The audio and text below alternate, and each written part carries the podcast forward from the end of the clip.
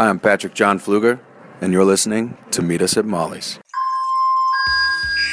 He's standing next to you. Are you family? And to me, there's nothing more important. Not gonna be all sunshine and roses, but I can promise it's gonna be a hell of a ride.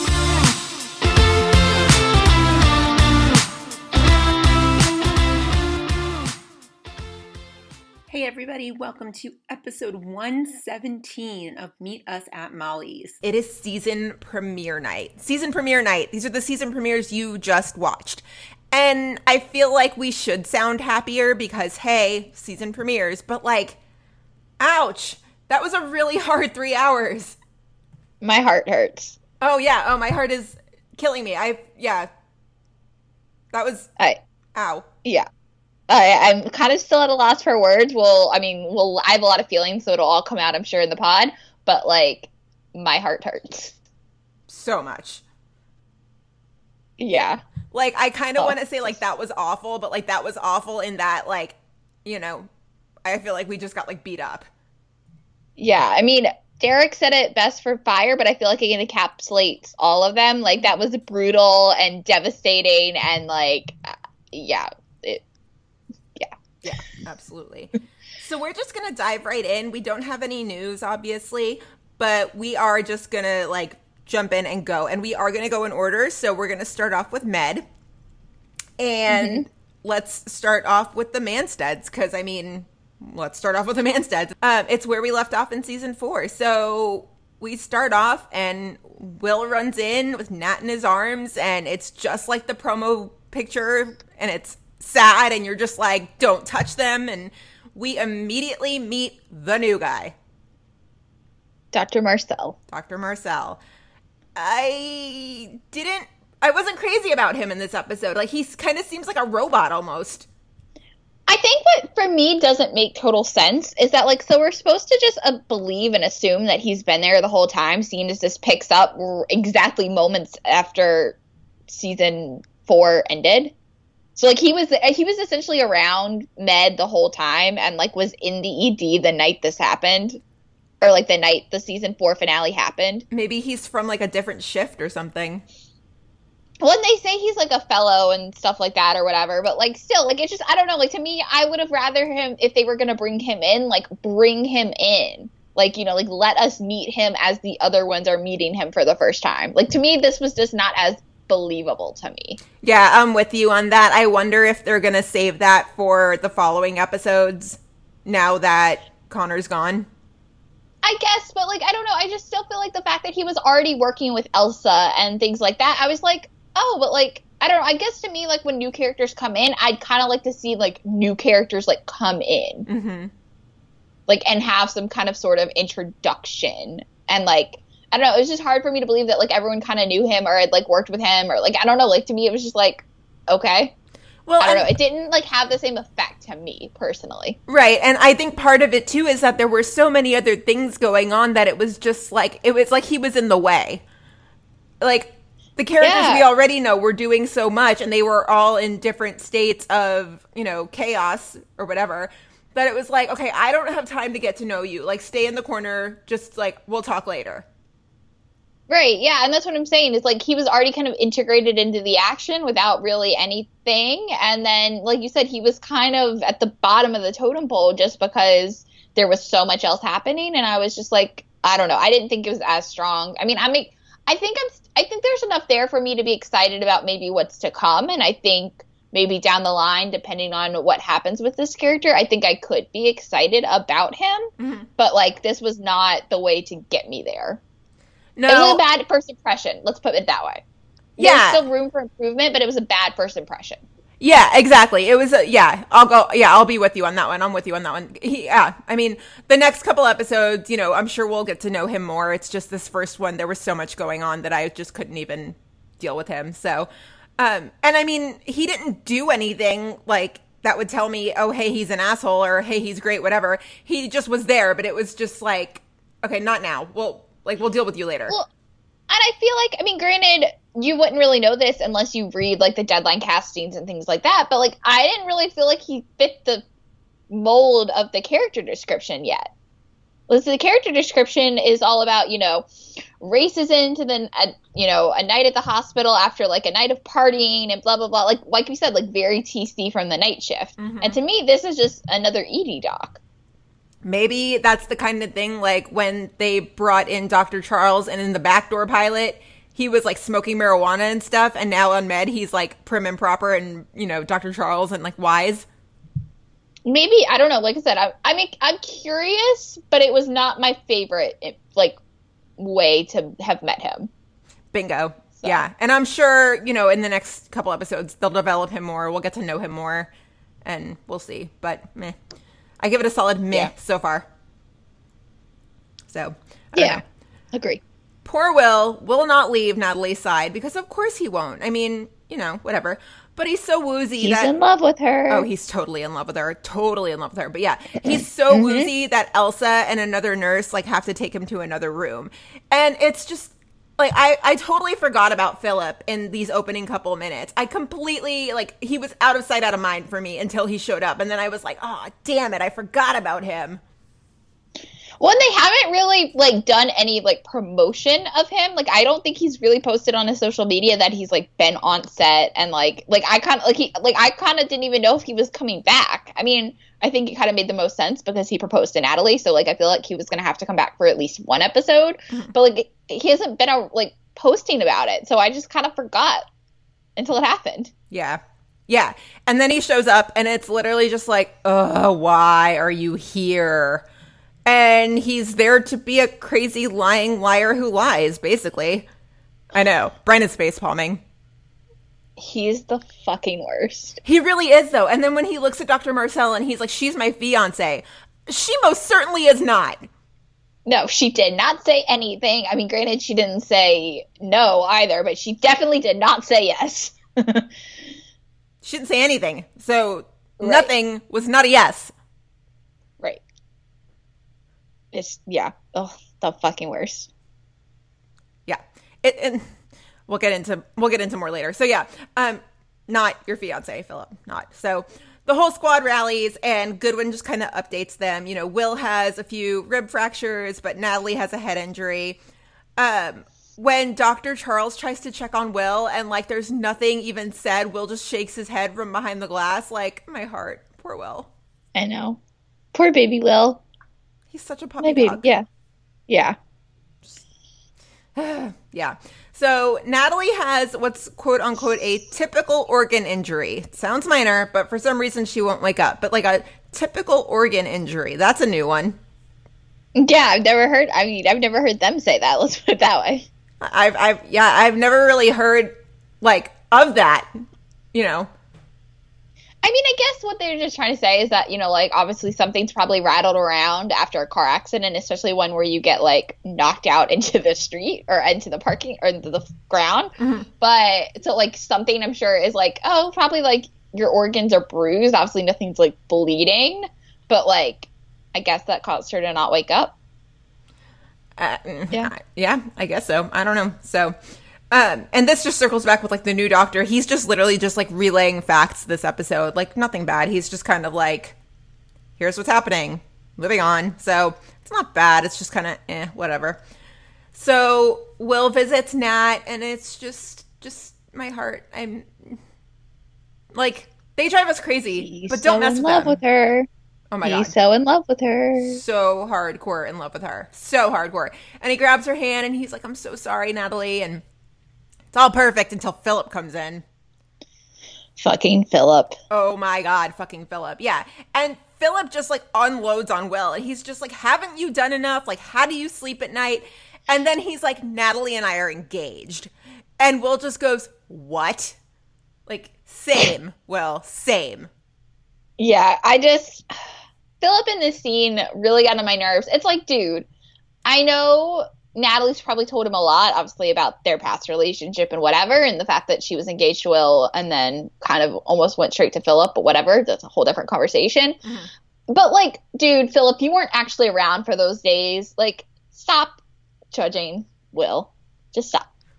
Well, that and he's gone from like he went from like zero to like effing crazy in like two episodes. Right. He he also went like full lifetime movie killer stalker vibes in like no time. Absolutely. And then what about when he's like, see for yourself? He put the fucking ring on her finger. She's unconscious and he slipped the ring on. Yeah. Well, and it's funny because I think it's Dr. Marcel. He like obviously notices her hand beforehand, and then like later like notices her hand. He's like, I don't know, that wasn't there beforehand. And Philip's like, No, yes, it was. and it's like, what? Um, yeah. Who are you, dude? Marcel's like, we would have removed it. Yeah. But then he does nothing. Like I feel like that would have been a good way to put him in our good graces is if he had been like, um, that ring was not on Natalie's finger. This guy's a psycho. Right. But I guess it's also too at that point, like Marcel doesn't know anything. So like he doesn't know that like Philip is creepy as hell and like, you know, just started dating Natalie and Natalie will have a pat like he doesn't know anything because he hasn't been around. Oh my god. He I thinks he's been he thinks he knows stuff because he's been around. I, I don't I don't know, whatever. he put the ring on her finger and she's unconscious. Oh yeah, I have more feelings, but let's we'll wait until we get there. I just can't wrap my head around that. Like how is that in what world is that a good idea? In his world, He crazy. in his delusional little world. Oh my god. So up on the roof, Connor and Will have a bro sesh. We wanted bro sessions between them for all these seasons, and we get it in Connor's last episode. I'm not bitter. In the last forty-two minutes. I'm not bitter at all. Totally bitter.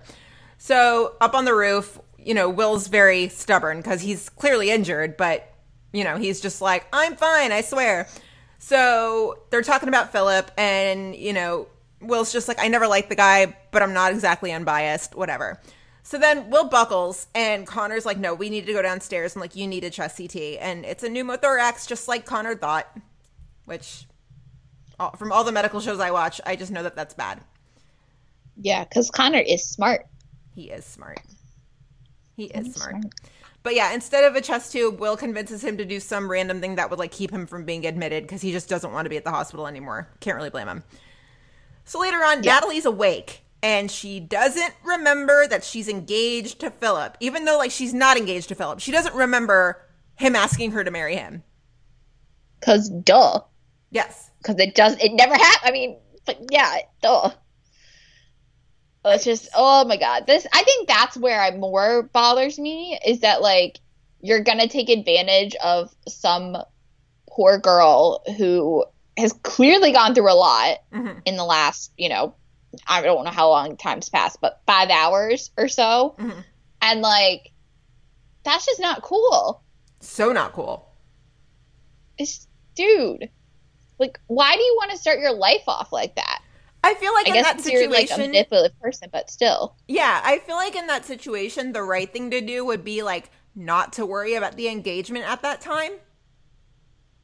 Right. Like, if you really were concerned, you would have shown that right away. It's kind of like what, you know, Connor had at one point brought up, and I think Ethan too, like, you know, the first, oh no, it was Connor. Connor, like, when he, you know, he makes a comment, he's like, when I took his daughter in for surgery, he wasn't as concerned about that. He was more concerned about the engagement ring. Mm-hmm. And it's like, dude, get your priorities straight. Oh yeah, big time, big time. And I mean, it's a little problematic when you really think about it. It is that he's almost using this accident as a way to like call dibs on her. Yeah. That's disturbing. like she's definitely mine and like i know it's just to make sure it's also just a way to make sure he gets what he wants because he she uh, probably i'm um don't know natalie but like she probably would have said no yeah, no, she absolutely would And- have said no. And so this is the way he gets what he wants I cannot wait for the episode when Will punches him. Should we officially start the pool as to what episode that will be? yeah um hmm no it can't be four because four is the crossover um I'm going mid-season finale. oh you're going that far I think they're gonna. I think Philip's gonna be around for a minute. Yeah, I'm thinking like maybe six or seven. I don't know what number the mid-season finale will be. If what we if, we- if we assume mid-season finale is like nine or ten, I'm gonna give it like seven. We'll say episode seven. I feel like Derek mentioned that the mid-season for Fire is nine. I will, yeah, mid-season finales. I feel like typically are nine or ten. So So, hmm. Yeah, I hope Will punches him and gets his money's worth. Yes, please. Hmm, I'm here for it. I'm ready. So ready. Just bring it on. Yeah. But then what is this scene between Will and Elsa at the end? Because Will is like really mean to her the whole episode. He's snapping at her. She's just like, I'm just trying to like keep you from not dying. I don't know. Um, and then, I mean, and obviously it's nothing malicious why he's snapping at her. He's snapping at her because of all the stuff that's going on. It's nothing personal. But there's the part where she he's like, I don't want to be here anymore. And Elsa's like, You're not like leaving, leaving, are you? And Will's just like, Why would you ask me that? And he's like, No, like I'll be back. But what was was that just to set up Connor's exit? What what was that? That was weird.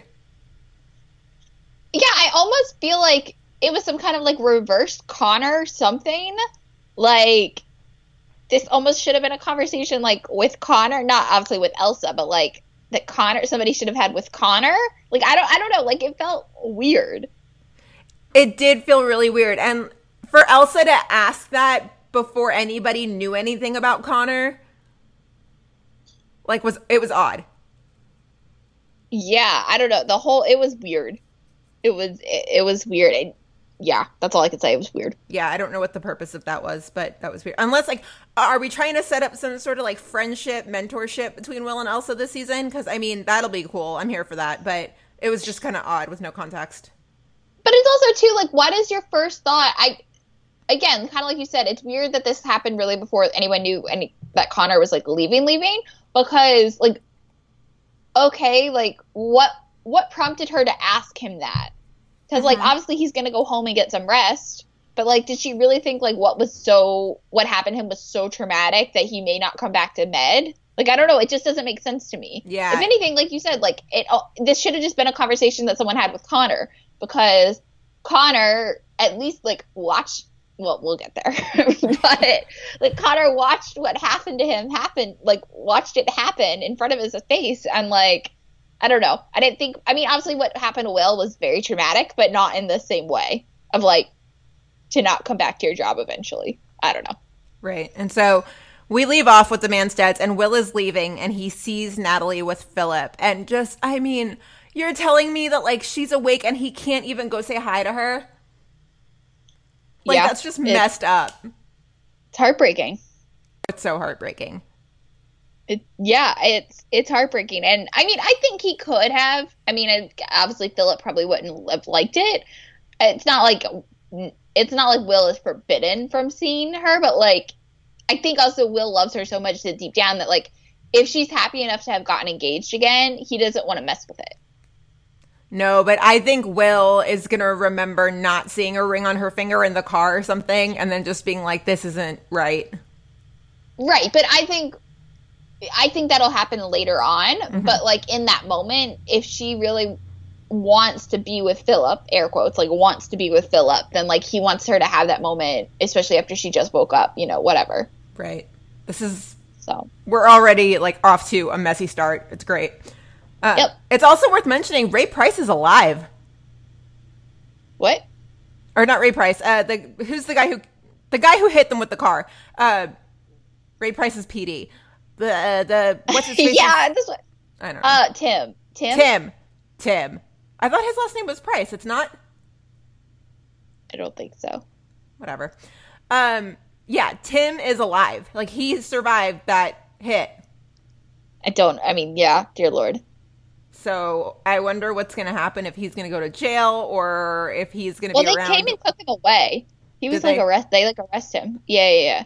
They made a point to tell us that he was alive, so I don't know if that's going to come back around. No, but I think it's just hopefully showing that like he's finally behind bars and like good riddance to this storyline or this aspect of the storyline. Yeah, I mean, good riddance, but also like you know the the scars are there for Will. This poor thing. I mean, knowing Will, I wonder if he's going to be racked with guilt all over again about this whole thing. I don't know. I don't know. It's crazy. Yeah. Philip's crazy. Ugh. Okay, so Rekker, and this is like probably the last time that we're going to cover Rekker. I mean, on the one hand, thank God. On the other hand, just because of one half of Rekker, I'm like sad. Yeah, absolutely. So we start off with Atwater. Hey, Kev, missed you. How are you? What's going on? And Kevin comes in to question both Connor and Ava about Cornelius and his death. But then he like zeroes right in on Connor and Cornelius and their relation, like their relationship. And the first thing Kevin says, he's like, Well, you blame him for your mother's suicide. Excuse you, Kevin. I had so many flashbacks to Justice 102, except my like God. reverse. Uh, reverse. Yeah, this Except, was Kevin's reverse. revenge. But like I had those flashbacks and I was not okay. I was like, Kevin, what the fuck? Right. These are your people. Like, don't zero in on like sensitive issues and just like exploit them. Like it's Connor. Like it's Connor and like someone did this to you. Like I don't know, like I just I had all these flashbacks and I was like, what? Are we just supposed to pretend that justice never happened? Yeah. I mean, we And do. But like, you know what I mean? Like I don't know. Like I I don't know. And him zeroing right in on his mother's suicide, that's like somebody coming in and just like like zeroing right in on like your most sensitive, most raw like insecurity thing you hate to talk about. It's like just punching somebody right in the heart. Like Right. that's Connor's Achilles heel and he zeroes right in on it. Yeah. It- yeah. I, Kevin. just, I don't know. I I hated this. I hated this scene. And then right as he's leaving, Kevin's like, "Well, I respect you. You save a lot of lives around here. Just got to make sure you didn't take one." Kevin. It's the same exact thing again. I understand that we all pretend justice didn't happen. That justice is not a chapter in One Chicago, Right. but it did happen. And like the fact that Kevin literally did the same thing to someone else that someone did to him and that he hated, I just I I don't get it. I uh, hate it. And maybe I part of that scene. is just them doing their jobs is that they have to kind of like flip that switch of like, okay, well these are not my people anymore. I just have to do my job. But also like Kevin, jeez. Well, there's a way to handle. I understand that he has to do his job, but there's a way to handle it. Right. And like that was kind of the thing with justice too. It's like I get that they had to do their job, and like Atwater clearly could have been a suspect, Mhm. but like you kind of have to handle it properly. Yeah. And this is not handling it properly, and that was not handling it properly. That was not nice. I, Was not oh, nice. I hated this. So Hated it. Connor storms into the locker room and flat out accuses Ava of killing his father. And I mean, I at least we're finally like getting honest and cutting right to the chase, I guess. But you know, there's a point where like he blocks her from leaving. It's not a good look. And then immediately Ava's like, "Tell us, Connor, with your father gone, how much do you stand to inherit? Twenty million, a hundred million? Even worse look. Even worse. Yeah, but like Connor didn't do it. Like I don't know. Connor didn't do it. Like he's innocent. Like I mm. just, you know, that like someone who is smart and clearly did do it is gonna play that angle. It just." You know how they say like absence makes the heart grow fonder? That's not the case here. Like Connor and Ava fights are still exhausting. Oh my god, the fucking worst. just still exhausting. I will not miss that. I will not miss that. I will not either. all. No, I won't. So thankfully Latham was kind of like eavesdropping in the background and so Latham just kind of informs Connor. He's like, you know, Ava's filed a formal a formal complaint against you with HR, which like, hey, I get that. Like he put his hands on her. That's not no. Right. No, definitely on definitely on par with that. Yeah. Yeah. And Even did right there. So he also Latham also can't believe that you know Connor would accuse her of murder, and that Ava would do that. I mean, oh Latham, whatever. Um, and so Connor immediately is like, Doctor Latham, like you can still be a surgeon, you can be a fine surgeon and have issues. And then Ooh. I know, I know, that was like and then Latham has it look and Connor's like, I didn't mean it, I didn't mean I didn't mean it like that, I didn't mean it like that and it was just like, uh, Connor, you put your foot in your mouth there, Yeah, bud. dig that hole, Connor. Dig that Yeah. hole. So Dr. Latham calls the situation untenable, and we're just over here like, same. Same. Yeah. It's brutal. Same. So Dr. Latham does some detective work of his own here, and it turns out that the insulin was contaminated, quote unquote, with chromium. I, I I have so many questions. no, I have so many questions too, and I didn't get the chance to like Google chromium. I don't know why I would have, but I'm gonna I'm gonna do it right now. But it was So it was contaminated, meaning that like it slipped in there somehow. It's not something that Ava like deliberately put into the insulin. Or was it? Yeah. Um let's see. Chromium is it's the main additive in stainless steel, fun fact. it adds anti-corrosive properties, blah blah blah. I never really know how to Google elements, but yeah, fun fact, it is so I guess it's like I mean like a metal. So And probably uh, let's put it this way: something you shouldn't inhale. Let's put it that way, or have in your body. that's so weird. Like Also, it's just like, where does one get chromium? Like, it's just like, especially like, it's not supposed to be in the body. Like, why would it be in a hospital? Like, just like all these things, and like, how do you? I guess I'm not a science person, but like, how do you dilute it into the insulin so that it's not seen? Like, just all these questions. Oh, absolutely. All these questions. And then I would say that, like, did Ava slip it into the insulin to kill Cornelius? But then they said he died of an overdose of insulin. So was she trying to kill him with too much insulin or was she trying to kill him with the chromium? I have no idea. I have no idea. What in the world? So Ava walks off, and this is where shit goes like zero to 100. Ava walks off, Connor follows her, and she turns around and she just goes, Give me an hour to get to O'Hare, and you'll never see me again. What? What? this took a left turn by like the sharpest left turn I've ever seen. Well, we're not even at the left turn yet. We're just like at the light, basically. Because then he's like, What are you talking about? And she's like, I did it for you. I did it so we could be together. And she grabs a scalpel. And I'm just like, Don't touch Connor. Oh my God. Like, don't hurt him, please.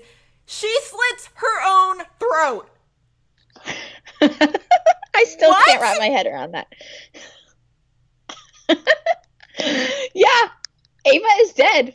What just happened? Uh, Ava is dead, y'all. Ava is dead. Dead. D E A D. Dead. Like a doorknob. I Dead. cannot wrap my head around this. I, yeah, I don't even Yeah. I don't even know where to start with this. Like what do you think about this whole deal? I think I'm kind of thinking about it in like the grand scheme of things. Like, you know, like thinking about Ava's okay, because obviously Ava's dead. You know, they try to save her, it goes terribly, you know, whatever. It does not work out. Ava, Ava can't be saved. Mhm. So I'm thinking about Ava as like a character in the grand scheme of things, and like my first thought is just like I wonder if that's how they always planned Ava to go Mhm. or like if this is like they have to figure out a way to like write her out she was a terrible character the fans didn't like her so like just might as well kill her off like give her no chance of coming back if they had always thought to kill her off eventually like i just know i don't know i have so many questions Yeah, and I don't really think I ever fathomed her dying as her leaving because I mean we we've been trying to speculate on how they would write both of them out for like the longest time. I don't think it ever crossed my mind that Ava would die.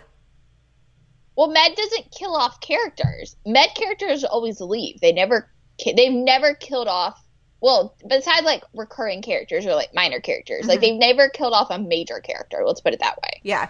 Fire has, PD has, Med never has. So I just never thought Med was going to do it. Really, TBH.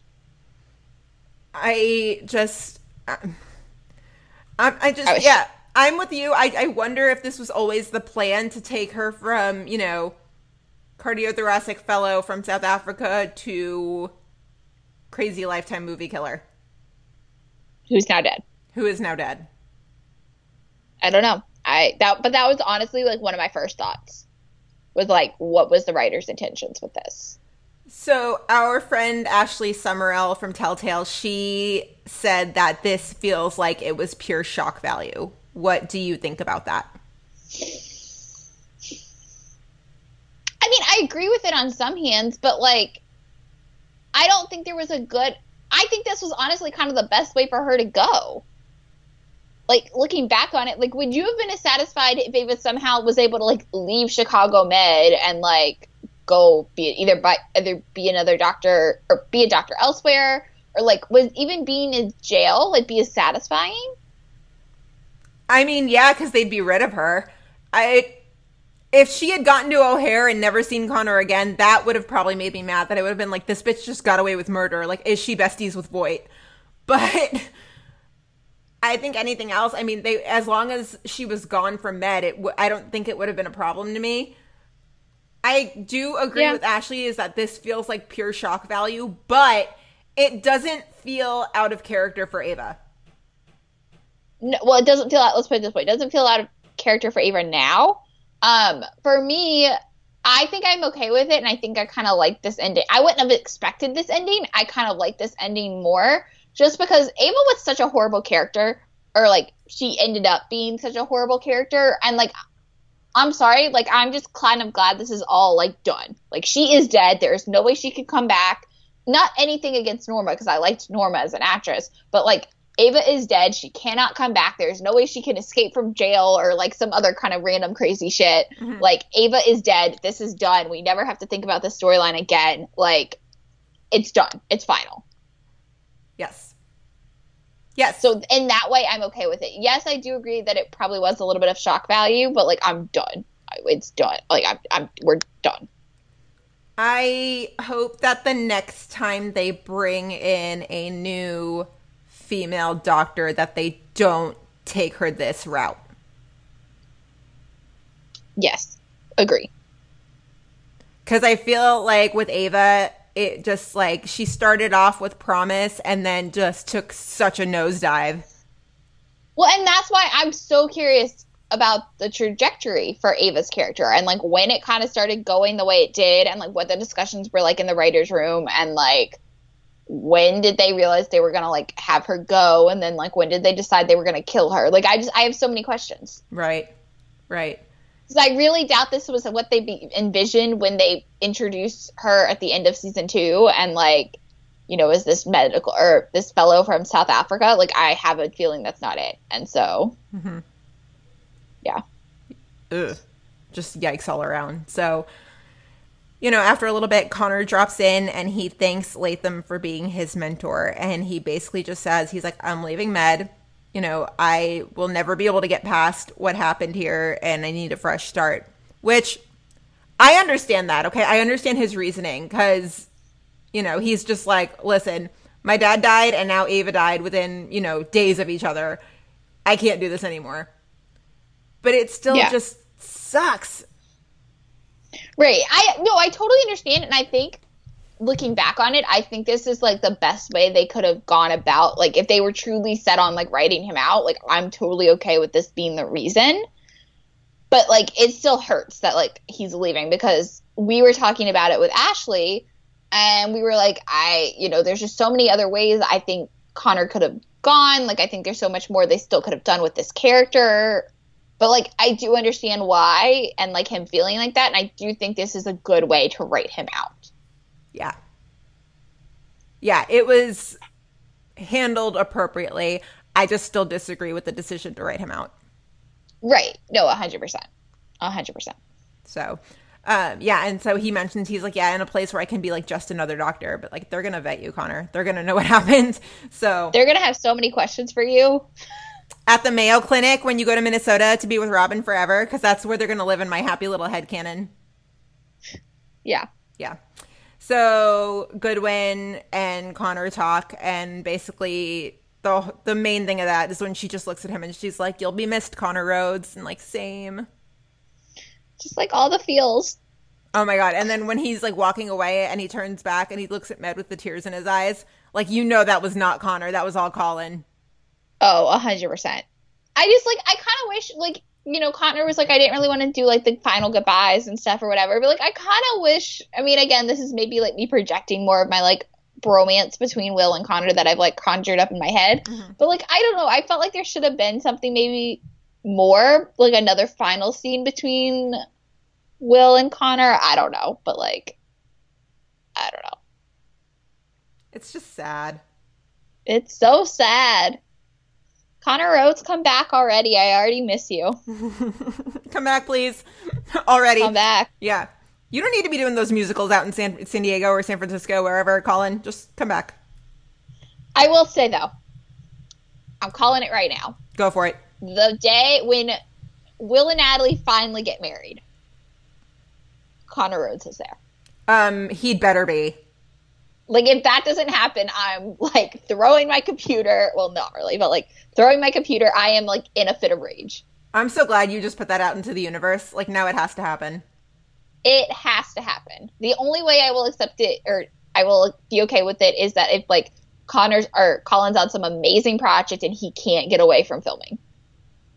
The only way I will be okay with it. Otherwise, it has to happen. Man. Even if it is just like one shot, I don't need him to say lines or whatever, but he needs to be in that church or wherever they get married. He needs to be there. Absolutely. I'm just so I'm so sad that he's gone. I'm so sad. I know. There I feel like there's still so much they could have done with him though. Like, you know, he could have he could have come back from this. So sad. Yeah. So hmm. bummer. I, I bet this means that we won't see Nina anymore either. Yeah, probably not. I, which also makes me sad. See, in my head canon, Connor like started texting with Nina after he met her finally mm-hmm. at the end of season four, and Nina quit her job at Med and is going off to find him. That's like my head canon. Okay. know. Oh, don't make me choose between Connor and Nina and Connor and Robin. Oh, I don't want to have to choose that. They're both so good. Bummer.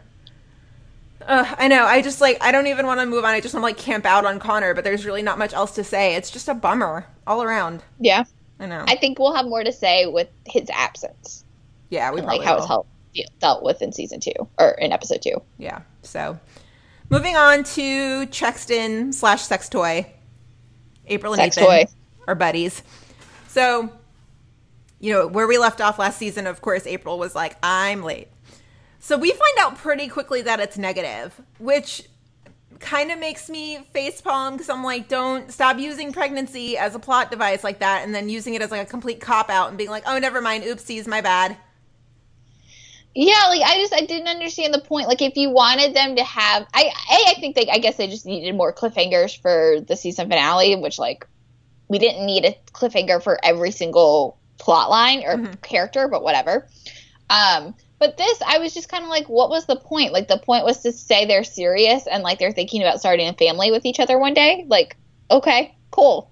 Like you could have just had a convert like I don't know. I think the better way to have done this, and I'm not a television writer, but I almost would have rather them have had like this case, and then had led them to have like a conversation about like, oh, well, like how many kids do you think you want one day, and like have that conversation, Mhm. rather than like her think she's pregnant and then like I don't know. I just yeah, I think whatever. I mean, I think their I think their agreement to be like, yeah, we're probably gonna have a baby someday. It just it just shows that like those two are in it for the long haul. Like there's there's no writing them off at this point. They're end game.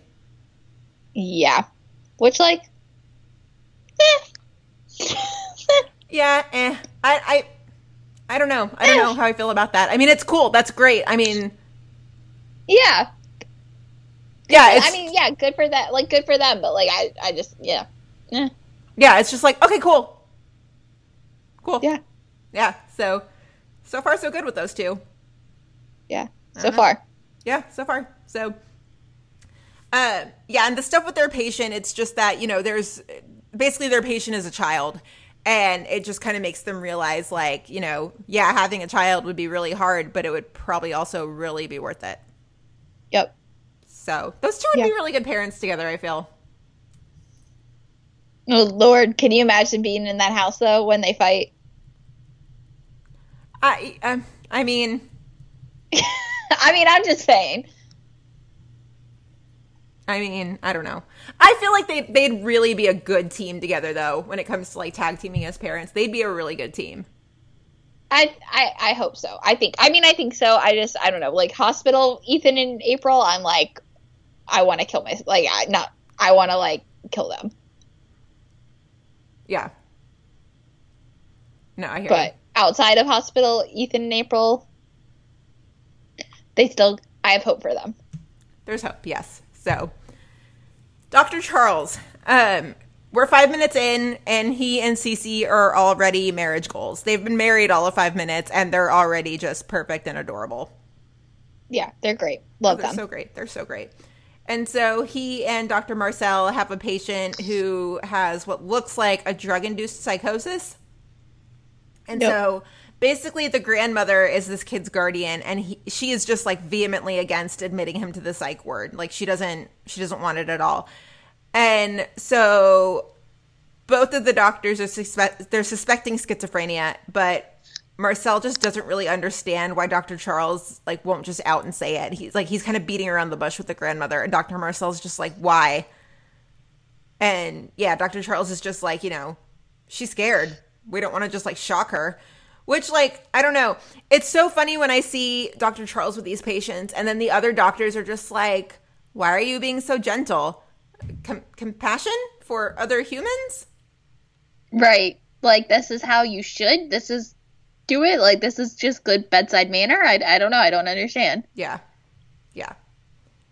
Yeah. And so the grandmother's scared for her grandson because, you know, he's beat all the odds. He survived a drug addicted mother, you know, stayed away from gangs, worked hard or whatever. And then Dr. Charles drops his words of wisdom. I feel like we should just start compiling these.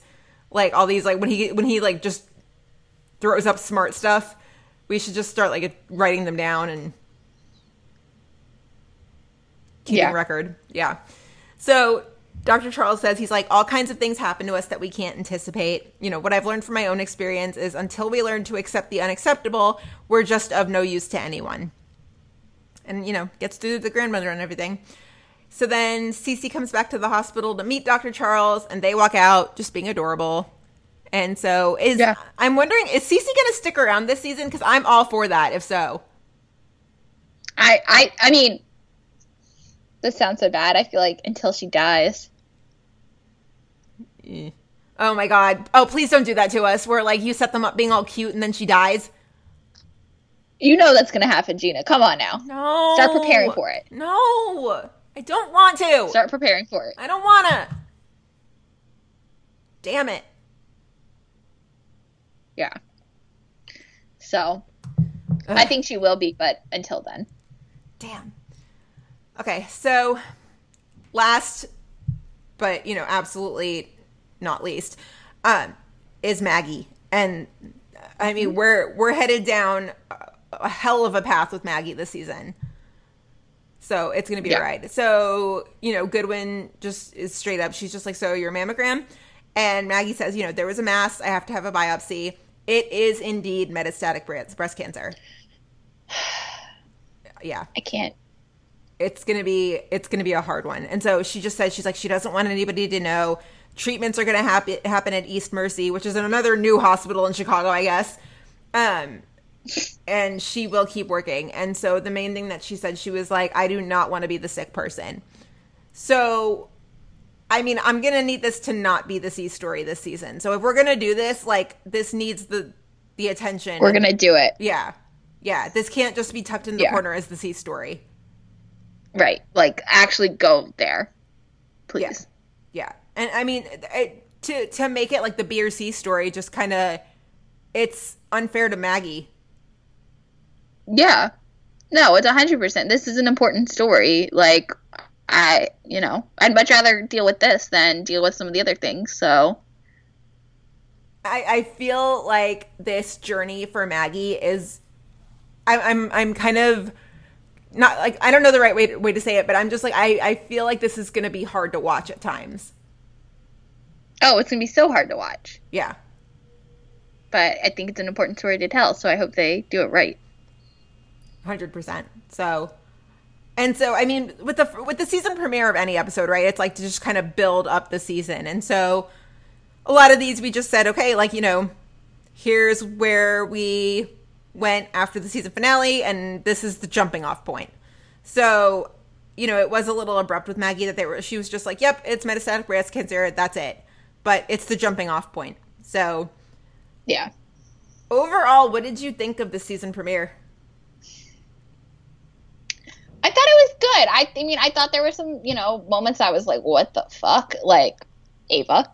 Um, I'm happy. I mean, I'm not. I'm, I will never be happy with Colin Donnell leaving. I'm happy with the way Connor exited Um, the Will and Natalie stuff I think is going to be interesting, but I mean, I'm excited for season five.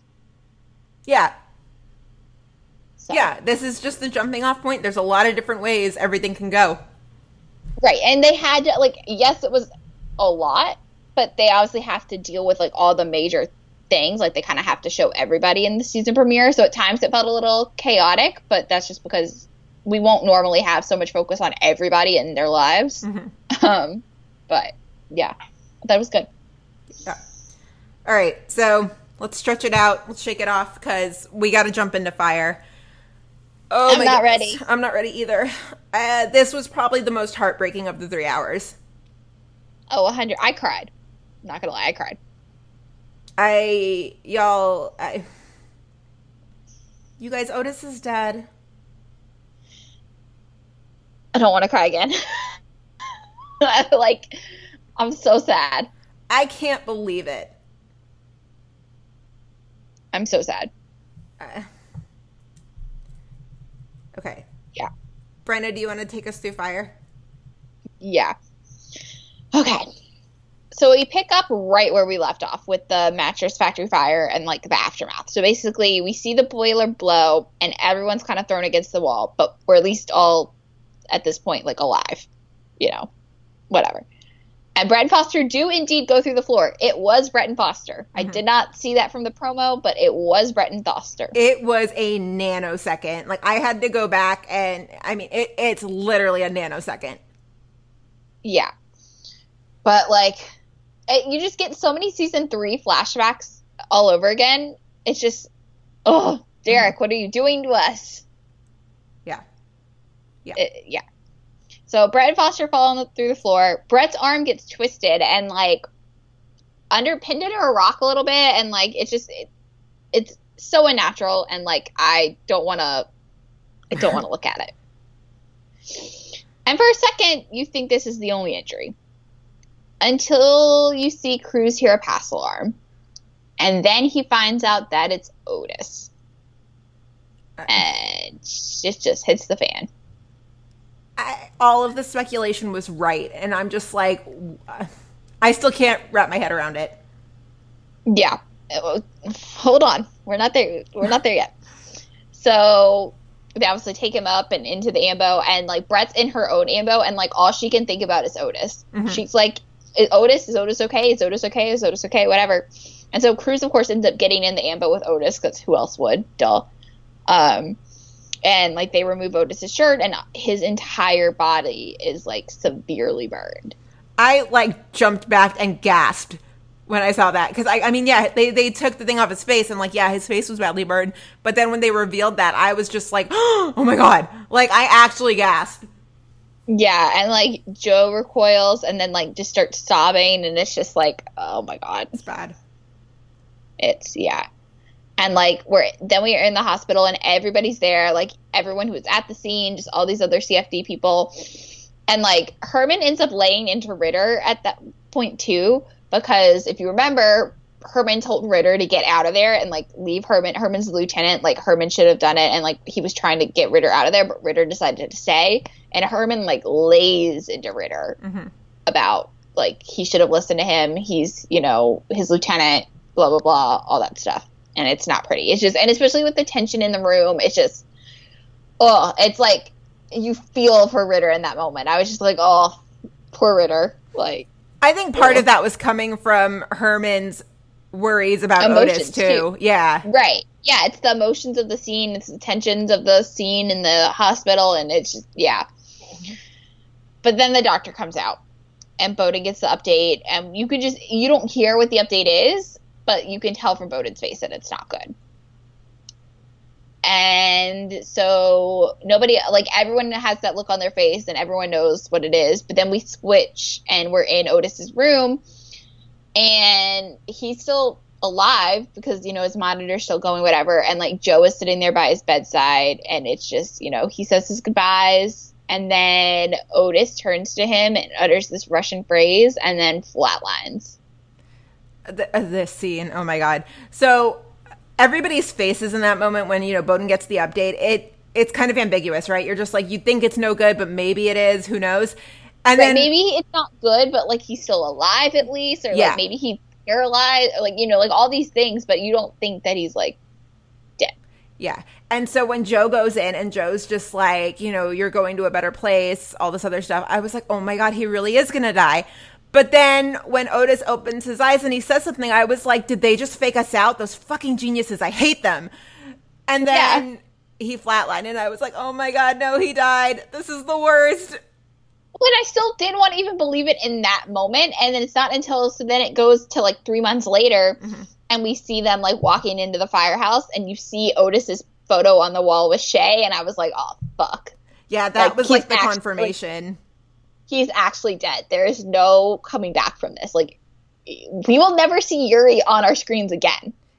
it literally feels like they just dumped a ton of bricks on us.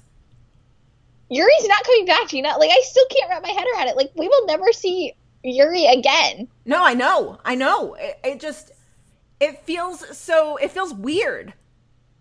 No, I know. I like. I can't wrap my head around it. I can't. The other thing about this is that I mean this feels almost identical to season 3, right? Yeah, I mean like identical. Identical in terms of like how it happened procedurally, not identical in that like oh I'm just as sad as I was when Shay died.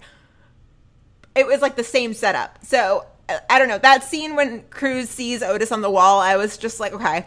Now it starts to now it's kind of feeling like we're like collecting firefighters for this wall. But it's not because that's it's a sobering reality that they deal with. Like this is this is a real thing that firefighters deal with. Yeah. Although I will say, like Cruz touching Otis's picture, like as he walked by, like broke me. Oh yeah, absolutely. Broke me. Yeah. I just, I will say though, and I'm just now thinking about this. I, not to say that it's going to be exact copycat of season three, because I don't think it will be. Mm-hmm. Obviously, we're all in very different places, and whatever. I have this interesting, in some weird way. What if it is in some regards with like the Casey and Sev storylines? Because obviously Sev was so heartbroken when Shay died, and mm-hmm. then he went on that bender and went to Vegas and got married and whatever. I'm not saying Casey's going to get married, but Casey, I mean, Casey feels guilty about this, which we'll get to in a second. But mm-hmm. like, what if it is like Casey having his version of like a downward spiral? I think I'm more worried about Cruz than I am Casey in this instance. I don't know. I'm a little worried about Casey too. I'm a little worried about Casey. I mean, I'm worried about Cruz, but like, I'm also a little worried about Casey. But we'll get there. Um, But I mean, going back to what you we were saying that you know this is this is something that firefighters deal with. It's just okay. So remember when we were there after con and we went by engine 18, which is the real 51. That's like where they filmed the exterior shots, and on their walls they had all sorts of history of the firehouse, memorials, things like that. Do you remember that? yeah. So I remember seeing, you know, a, a portion of their wall that was kind of like the in memoriam, and I just remember seeing that they had a handful of firefighters die throughout 2012. It wasn't just one call or anything; it was like different points in 2012. And so, could you imagine that just like losing five or six of your friends over the course of one year? No. Yeah. No. Not at all. Uh, just, ooh, uh, unfathomable. So. Yeah, and so I mean that is something that they deal with, but it just I yeah, it was just so it was so formulaically similar to season 3 that I was like, uh uh it just it feels weird. It feels weird. So go on, Bryna. Yeah. So Bowden then tells Sev and Casey to like come into his office, and he tells them that the official government report from the mattress fire has been delayed yet again. And Sev's like, like, si- yeah. And apparently, there's been some noise about some potential disciplinary action against the CFD, but like, there's nothing really beyond that. It's just kind of talk at this point, so that's why it's like still delayed. And Bowden also asks Casey in this moment, like, you know, like how the search for the new firefighter for Truck's going. And Casey's like, I'll know the right fit when I see it. Like, you know, he's like, I'm working on it, I promise. Um, and then Casey and Sev leave, and Sev asks Casey on the way out, he's like, Are you okay? And Casey's like, Yeah, you know, whatever. And then he, like, they end up talking, and Casey's basically like, you know, dragging this thing on only forces us to constantly re- relive the call. And so, like, I'm just ready for it to be done so I don't have to, like, relive it every day of my life. Hmm. And then, you know, we go to Ritter and they're like working on the truck or something. And Ritter's still concerned that Herman hasn't like looked at him since he lit into him at the hospital three months ago. And everyone's like, no, it'll be fine. Like, Herman's still just, you know, feeling out his feels. Like, you're not, like, there's nothing to be concerned about. And then we get this Stellaride date. And it's like the one source of like happiness in, in this episode For real. it like put like a smile on my face and I was like, "Oh my god. Finally, I get like something to smile about and like not cry about." And they're just walking by the waterfront, you know, whatever. And they like are going to this or they went to this nice restaurant and Stella makes a comment and she's like and Severide's like, "Yeah, like Donna recommended it. Like you're supposed to take someone there special." And Stella's like, uh, you know, makes a comment and then Sev's like, "Yeah, like maybe I didn't really have the right girl to be romantic with beforehand." And it's just like my heart. They're so adorable and perfect, and I love them so much. It was like the one thing again that like made me happy this episode. I was like, okay, hmm I'm good. And like Stella, while they're out, you know, walking, Stella like asks him how Casey is, and Severide just makes this comment. He's like, he carries the weight of this more than the rest of us. See, I didn't get that vibe from this episode. Oh, I, I 100% got this vibe. I'm, I'm, I'm worried about Casey. I didn't think there was enough grieving Otis in this episode. Well, I think it's also hard because, like we were talking about with Ashley in our when we were texting with her, they skipped three months, which I get why for story purposes. Like I get why they have to sometimes skip that far ahead. They kind of have to move things along, and like it's you know whatever. But like we missed out all the grieving of Otis, like the hardcore, like the aftermath, those days right after grieving of Otis. Yeah, and that's that's something that I felt when Shay died as well. Is that you know I get it, you need the time jump, but you've also got to give us time to grieve. Like everybody's moving on in this premiere, and I'm like, wait, wait, like I haven't had time to process this yet. Like, hold on a second before you move on. Right. But the reason I think Casey, and this kind of again goes back to like why Casey said, you know, he's like reliving this call every day, you know, like them dragging this out only forces me to relive this call every day because I'm constantly going over something like an incident report or whatever. Like I'm literally reliving the deep, the play by play every single day of my life. Right, and I, I felt And it that's, was. I just, I don't know. I, I think Casey thinks it's his fault. And I thought that to me that came across really clear in this episode. And so for Sevs to say like he's carrying the weight of this more than the rest, like he sees it yeah, in Casey. And that's why I kind of think Casey may have some sort of like a spiral of some sort. I don't know. I think Casey I think this is gonna really weigh on Casey for at least a little bit. yeah, yeah. I mean, yeah. I don't think I don't think that was really driven home to me until after the disciplinary hearing. But I mean, we'll get there. I yeah. Mm. I Um, mean, I don't know. I thought it was weird to focus on Casey sending in the paramedics because I was like, that's not the issue here. The issue is that they lost Otis. Right, but I think the issue is that they lost Otis, but I think in some weird way that by focusing on the again by focusing on the call that still drags out the hearing and the incident report like it, the case is still open Right. and so in some ways it's forcing us to see casey still grieve because he has to relive the call by folk. like they all have to keep reliving the call or casey especially and bowden and to some extent sev Mhm. but they all have to be reliving that because they're talking about it every day Yeah. if that makes sense Yeah. No. so I think that, makes was only, by focusing on the paramedic call. Yes, that was kind of some like minute point in the grand scheme of the call, but by focusing on that, it forces us to like see that some of them are still grieving, and it's not just like Cruz because Cruz was the closest to Otis. Mhm. If that makes we- sense in some weird way. Yeah. No, it does. It does. Um, but yeah, so Stella asks Stella asks Sev how Casey is, and then Sev makes a comment too. He's like, I think he was gonna. He mentioned he was gonna be at Molly's, and Stella's like, you want to go? And Sev's like, yeah. And so they go to Molly's, and we get our first Molly scene of season eight. And Herman's like behind the counter and or behind the bar, and oh, or Mouch is sitting there, and Herman makes a comment. You know, Molly's North is no more. Lily didn't want to go on without Otis anymore, and I just was like, oh my god, Lily. Or Lily. some out for Lily. yeah, like Lily. I guess Lily is no more on fire. At least, like we will never Mhm. see Arian Reinhardt again.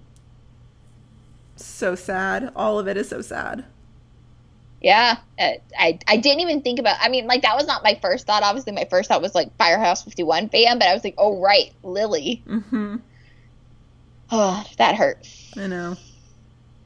And so then we see Bowden ask Cruz. Cruz is sitting, you know, at a table drinking, and Bowden goes over to him, and Cruz asks, or Bowden asks Cruz like how he's really doing. He's like, you know, I'm fine. If you know, Chloe's been really great. Like I've gotten involved more in church again. You know, whatever. And he admits to Boden that he hasn't really looked up what the last thing Otis said to him meant in case it was something you know about how much pain he was in, etc. He's like, I don't really think I can go, like I could bear that. Um, and then he says, you know, like to him, he opens up even more and he's like, you know what my biggest fear is? Is like, you know, we have all these plaques on the wall and these badges at the academy, but like what happens five years from now or 10 when we're all split up and there's new firefighters walking the halls at 51 and someone goes, who's that guy? But nobody knows. And like, that's what he's thinking about. And Boden's like, you know, those are the questions, uh, those are the same questions I ask every day. Uh, Major Hamilton vibes here. Like who lives, who dies, who tells your story. tells your story. Mhm. Yeah. Yeah. But it's true though. Like sometimes, you know, even just in my life, you know, think about the places that I've been. And I think I was feeling this recently too because I was recently at my alma mater's like welcome back barbecue for like our Hillel, which is just like Jewish community. And I didn't know, like I was volunteering, uh, but like I didn't know really anyone that was still there because like at that point I really only know seniors and they just like didn't really overlap. And I was thinking that I was like, oh, like I guess like all my friends and stuff like we're all gone. I mean, we're not gone from history, but like we're gone. Like these kids don't know who we are. Mhm. It was just like it was like I had that weird moment, and it was just like. But I think that's something that like everyone can relate with in some ways. Yeah, absolutely. And I mean, I I especially relate to it with you know my my local soccer team. I was pretty involved with them for a while, and Brian knows the story because I talk about it a lot. But um, there was a player that my best friend and I were friends with, and he made a huge impact on the team and everyone around him. And he was just a really incredible, genuine person.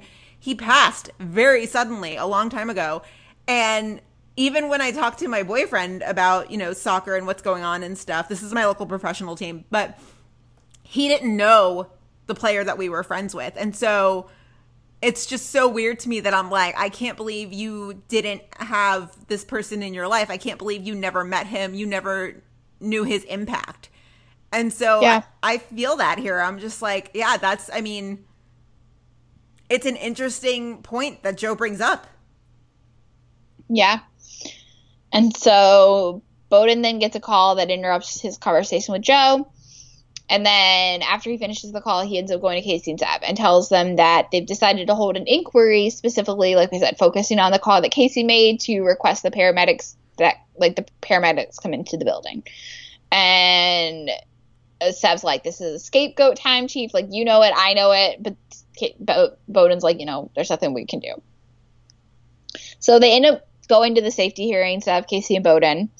And, you know, Casey's up there and they're reading Casey's incident report and they're really just hitting hard on Casey. And finally, Boden ends up sticking up for Casey, basically saying that, like, it's up to the chief to make the final decision.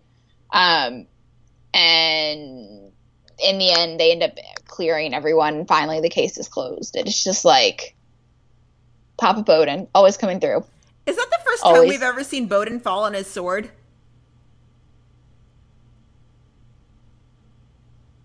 Hmm.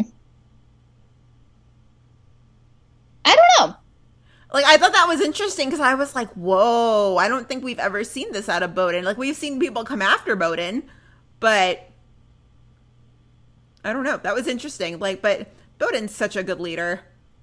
Yeah, that's what. Yeah, like I. This was the right move, and I'm happy this is the way that it ended. I mean, I'm glad that everyone ended up being cleared too, and that it's over and nothing's going to happen to anyone. Mhm. But like, Boden sticking up for Casey, I was like, man, just Boden is the goat. Boden, Boden's the best. He really is. I know, and it, I think it just kind of also shows that I think Boden and Sev both are starting to pick up on the fact that Casey's not right, like you were saying.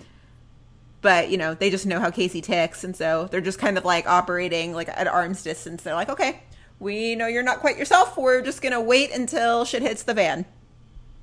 Yeah. And so when they're outside and they're walking back or whatever, like this is kind of I think what you were talking about where it really hit you that Casey was like upset. Like even though the case is closed, like Casey says, he's like, I lost a firefighter that day. Like I'll never be clear. Like this is never going away for me. That was the point where I was like, oh, okay. I just needed to hear it. Do you think Casey's more upset over this loss? I mean, granted, we didn't know Casey that well in season one, but like, do you think Casey's more upset over this loss than he was when Darden died? I think to us it feels that way only because we don't we didn't see Darden and Casey's friendship. So right. we don't know what that was like. And plus, I mean, the people we were seven years ago versus the people we are now are night and day, right?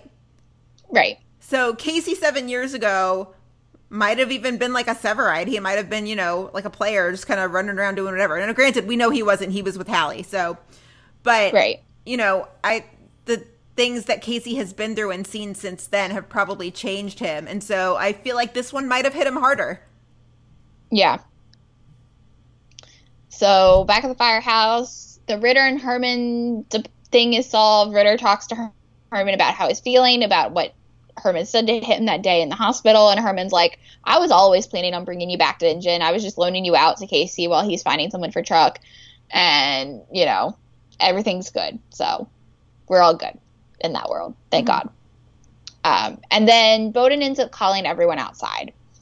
And we see Boden standing by this new, not a statue. I don't know if statue is the right word, but like memorial. Mm-hmm. Um, they've like made outside the firehouse and he has a thing he's like who's going to remember us it's a question that all of us who do this job ask ourselves at one moment or another like who will remember our work after we're gone and he's going on and on and he ends up saying you know he looks up that he looked up what otis's last words were and cruz immediately starts breaking down and those last words apparently meant brother i will be with you always and I just I, I was done. I was sobbing. I was a mess. Same. Like such a mess. Even just thinking about that now, like I just feel that like feeling in my throat that I'm like, oh, it hurts. I know. I like. I already want to cry again. Mm-hmm. Um, but then it gets even worse because at the the last shot is so Cruz like kneels down in front of the memorial or whatever, and then Casey and Sev kneel down and put their hands on his shoulders and then like everyone follows suit and so they all have these their hands on each other's shoulder or on each other's shoulders and like then you get the like aerial shot and it's just like all the tears oh my god i cried I so much yeah i i can't I still can't fathom that Otis is gone. Like it feels like literally they just took a ton of bricks and just like dumped them on us. Right, like I still want to just be like, oh yeah, like Otis is out of town, you know, whatever. He just wasn't in this episode. Like, yeah, you know, no big deal.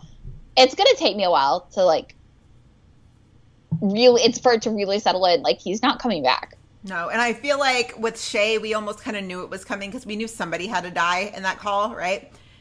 Yeah. I almost feel like maybe like we might have been lulled into a false sense of security thanks to that call in what season five yeah, at the end of season five, beginning of season six, yeah. where Mouch was supposed to go and didn't.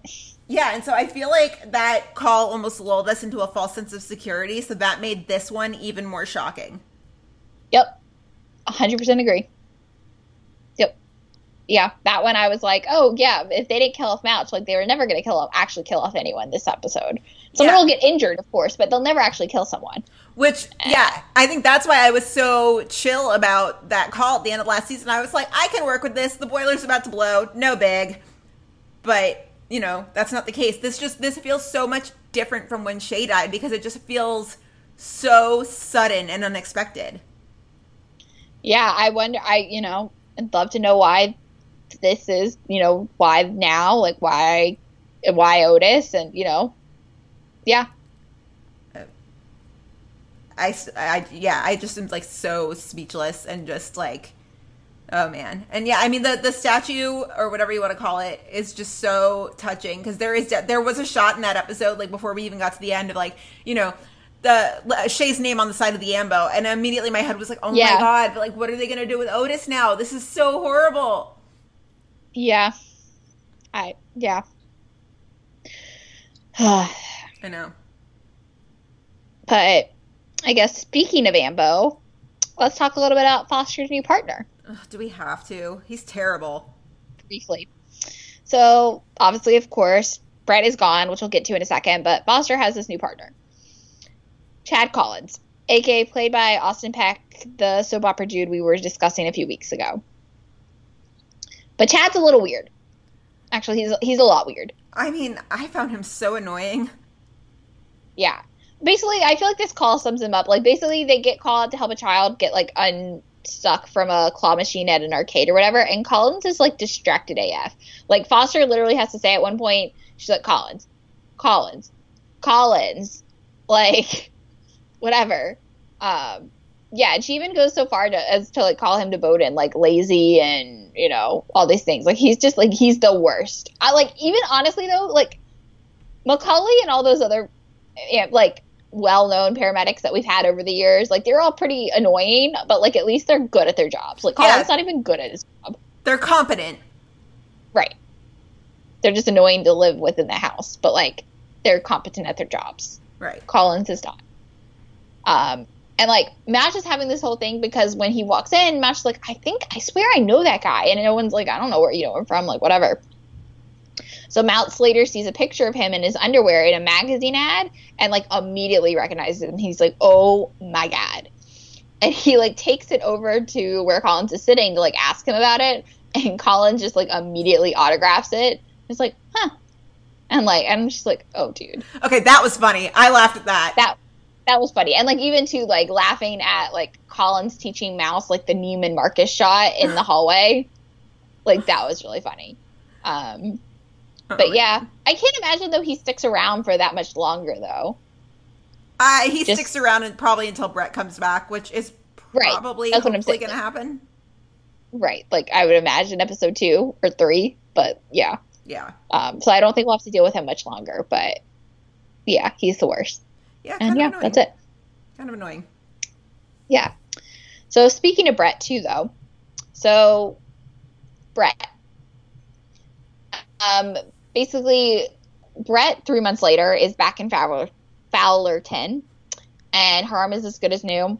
Um, she's also still with engaged to the chaplain and has a job interview with the local fire department. And she, of course, gets the job as the paramedic, of course, because who wouldn't hire her? Duh.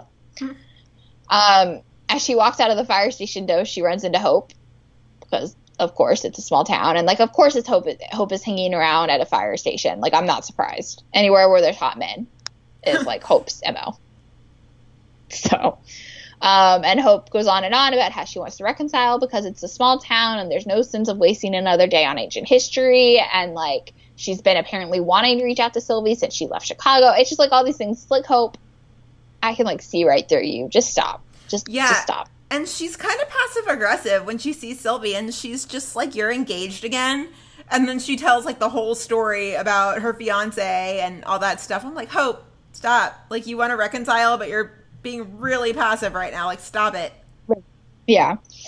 And so the last scene is like Brett and the chaplain are hanging out on her parents' porch, and you know she opens up about how she's feeling about being back in Fowlerton, which she's like kind of a little hesitant about, whatever. And the chaplain ends up saying to her, she's like, you know, like you don't have to work, and she's like, what?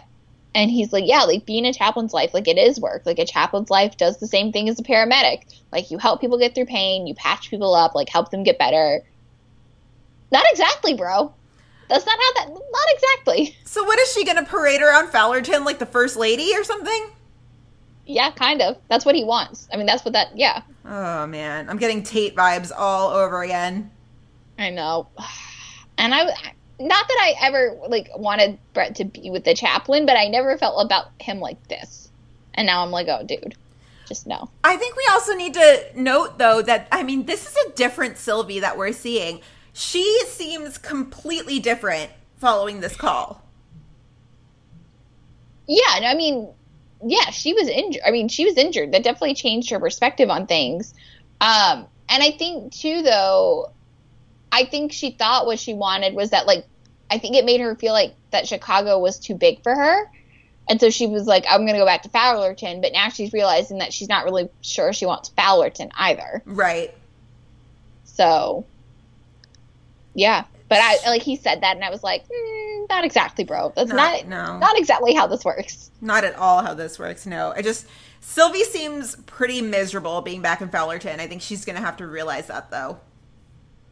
Yeah, So it's yeah. She's gonna, I, and I think she will. I think it's gonna take maybe an episode or two, but I think we'll have her back in Chicago like sooner rather than later. Mm-hmm. we should add her to the list of characters we're worried about, like Casey Cruz and then Brett too, because I mean, she just does. Yeah. She seems like she's not okay. No. Yeah. Oh man. I know. But yeah, that's that's fire. That was fire season premiere, and I'm still I'm never getting over it. Yeah, me neither. I can't. I cannot believe Otis is gone. I I'm still kind of in denial. I can't believe it. I just Like Yeah. I understand, like he is gone, but to me, it's just still mind blowing. Like Yuri's never like we're never going to be able to see Yuri on our screens again. I mean, in Fire, unless it's like a flashback, but still, it's crazy. It's so crazy. yeah, it it it hurts. I just I remember watching that episode and like texting you throughout it and being like I feel like somebody just like ripped out my heart and like squeezed it like once upon a time style right in front of me. I was like this is the worst. Yeah, it. We thought it might happen, but I never actually thought it was like really going to happen. Same.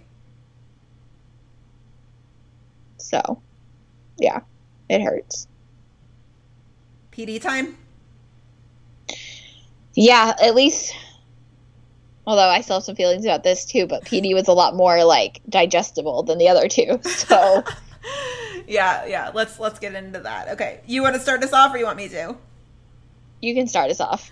All right, so we're picking up uh, probably like an hour or two after we left off with PD. Everybody's at Kelton's, and you know, shit has hit the fan. He is dead, and we meet Paul Adelstein immediately, or his new character.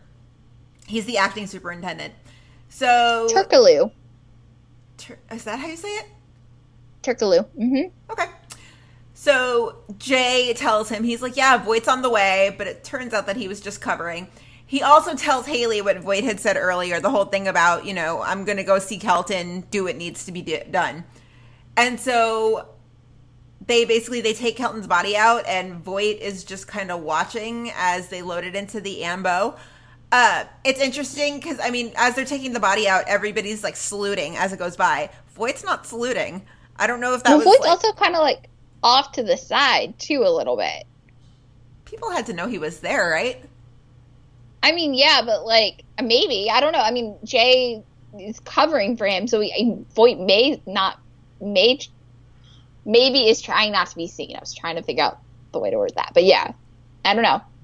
So crazy. But I mean, yeah, I still think it's weird. I mean, obviously he hates Kelton. I don't think he would have saluted for him, and even if he was like right next to him, but True. That's true. But also the music in this scene is so eerie, but it also gives it like a really cool touch. Ugh.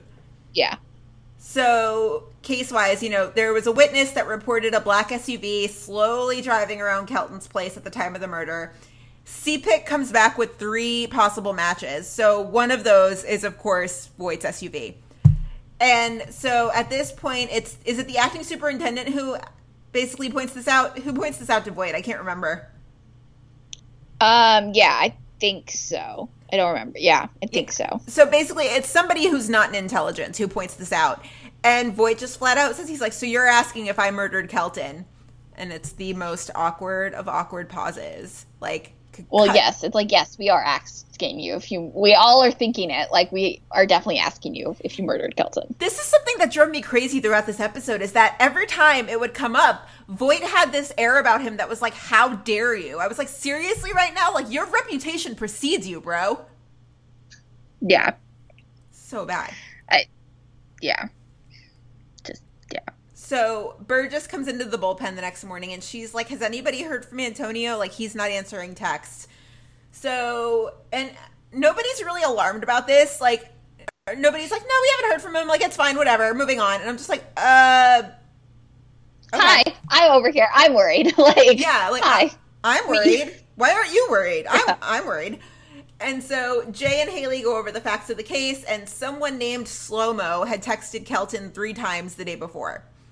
So Voight sends the team in to where the cell phone pinged off a tower.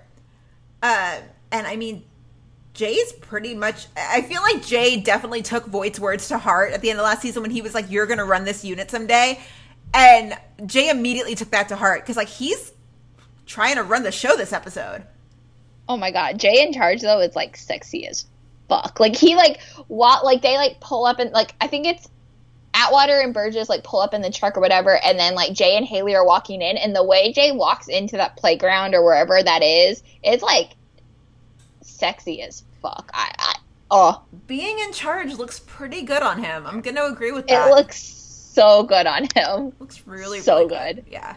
And I'll also just throw in at this point is that Upstead was working like a well-oiled machine in this episode. It was so good. Oh my, they were so good. I, yeah, I love it. I love it. Love it so much. Love it. Love it. So Yeah. the guy that Jay is arresting gives him the name of Curtis Monroe, but that's about it. He just tells him like this is who Slomo is. And so it turns out that Curtis knew Wilson Young, the same guy that Kelton had killed. Yes. Kelton killed him what years back or something? No. La-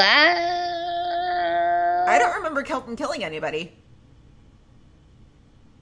Maybe years back. I don't know. I don't. I, I'm trying to remember. I don't remember all the Kelton stuff from last year, but yeah, Wilson Young is a guy Kelton killed, and Curtis knew him.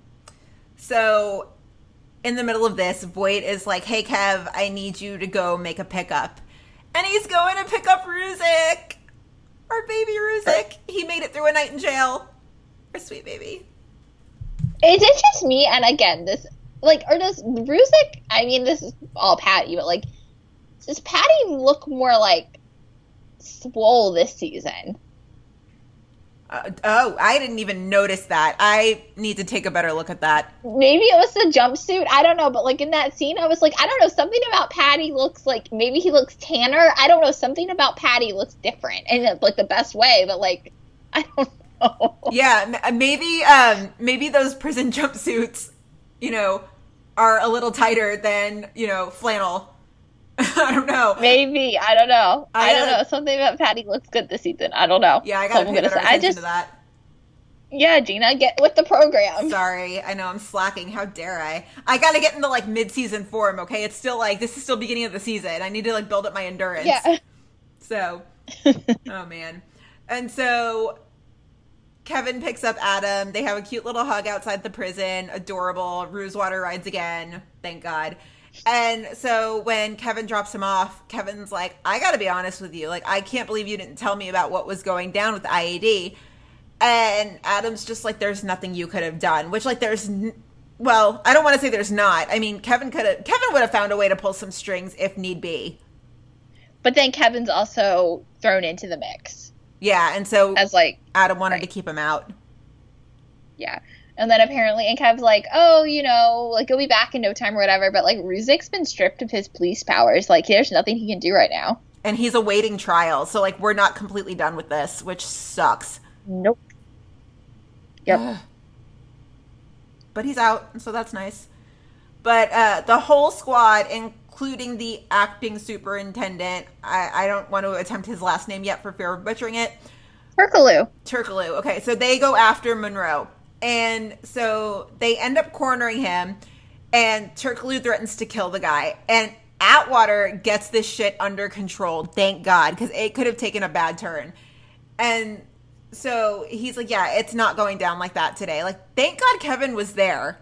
Otherwise, Yeah. you'd have another issue of CPD killing an, un- well, he was armed, but killing a black man, you know?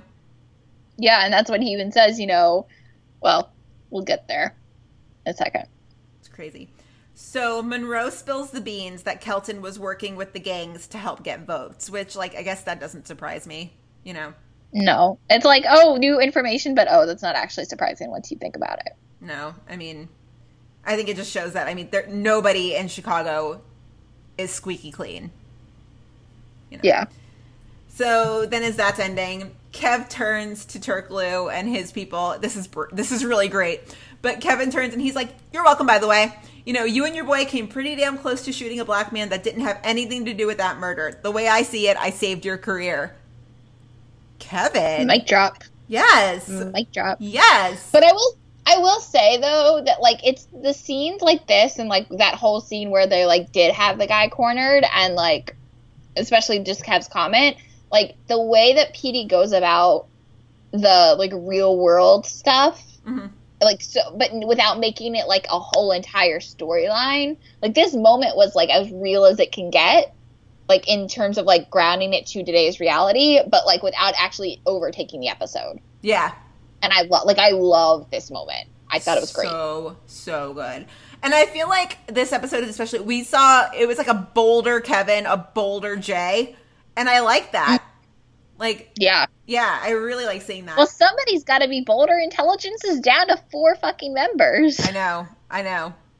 It's nuts. So, So, back in the bullpen, Jay asks Haley what she thinks. Again, these two are a well-oiled machine this episode. It's so good. And so Haley's like, "Yeah, I think we keep digging like he said. If he did it, he wouldn't have us out there risking his li- uh, risking our lives." Okay, um can we stop saying keep digging? It brings up really bad memories of Justin's death. But also yeah, I don't know if he I I think Haley he's just, done a lot of shady things yeah i think this is where haley's still a little too new like a little too new I I I wonder if they filled Haley in on the whole deal with his son. He wasn't there for Justin, or she wasn't there for Justin. yeah that's what i'm saying i think haley's still a little too new Yeah, Like I love her, and I she is like a well-oiled machine with Jay and whatever, but like a little too new. but You what does clearly she? have? What does she think went down with Al? Like, was Al's death know. just Like, like if- unfortunate to her? Like, does she know the full backstory? Right. Yeah. I I don't know. And you know she doesn't know about Pulpo. Right. Ugh. Oh, Haley. And so Oh hey, yeah. Yeah. Tex get a lead on the gun, so Haley and Jay go to talk to him, and it turns out that the gun used to kill Kelton was the same one used to kill a guy in a robbery three years ago. That's impressive as fuck that they can make that connection, first off. Mm-hmm. But the suspect in Yeah, that case was Franco Chavarro. What were you going to say, Bryna? Sorry. No, I just said yeah. It really was. Yeah.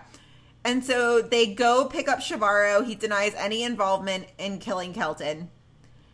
And so Voight asks Jay if he's heard from Antonio. Like, we're still not concerned. What are we doing here? And Jay's like, no, but the last time I saw him, he was in bad shape. And he says this in such passing. I'm like, what? How are none of you concerned about him right now? Like, Right. This is weird. Right. This is weird. Yeah. And so Voight tells Jay to have Ruzek go look for him. And at this point, He's like, oh, it'll. He's like, oh, it'll give him something to do. It's like, what? well, yes, but also I was like, thank you, Voight. Thank you for not forgetting about him. Thanks. Great. And so at this point, when when Ruzek goes over to Antonio's, this whole scene in my head over and over, I'm just repeating, please don't be dead. Please don't be dead. Please don't be dead. Please don't be dead.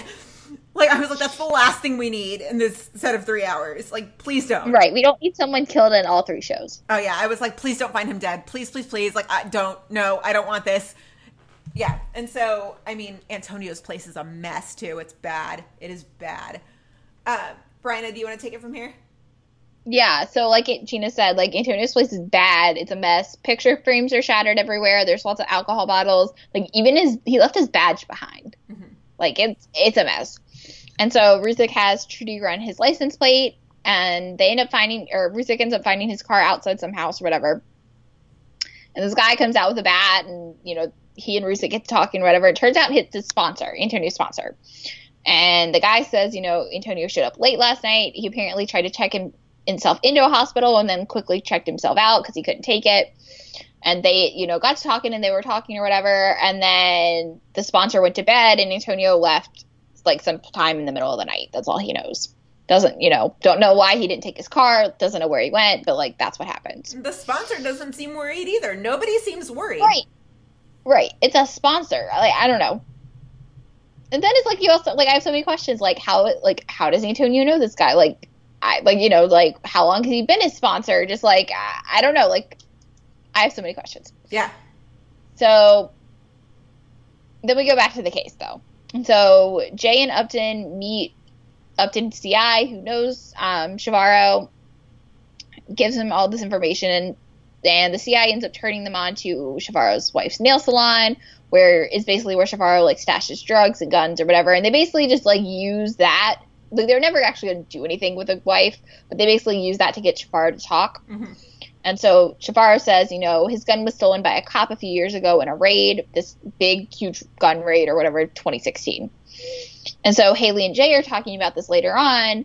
And, you know, Jay's like, I'm not saying Voight's involved, but like the dots are starting to connect in not a good way. And like he tells her that like he knows for a fact that like Voight was involved, like one of those cops like involved in that raid back then.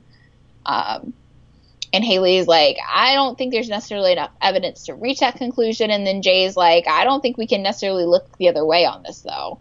Like I, I believe you. Like there's not enough evidence, but like we can't necessarily like shut that door completely. No, and I'm totally with her at this point. I'm like, yeah, if you're connect the dots and you know, Vo- I mean, what Voight's reputation precedes him, connect those dots, chase it down. I agree with them.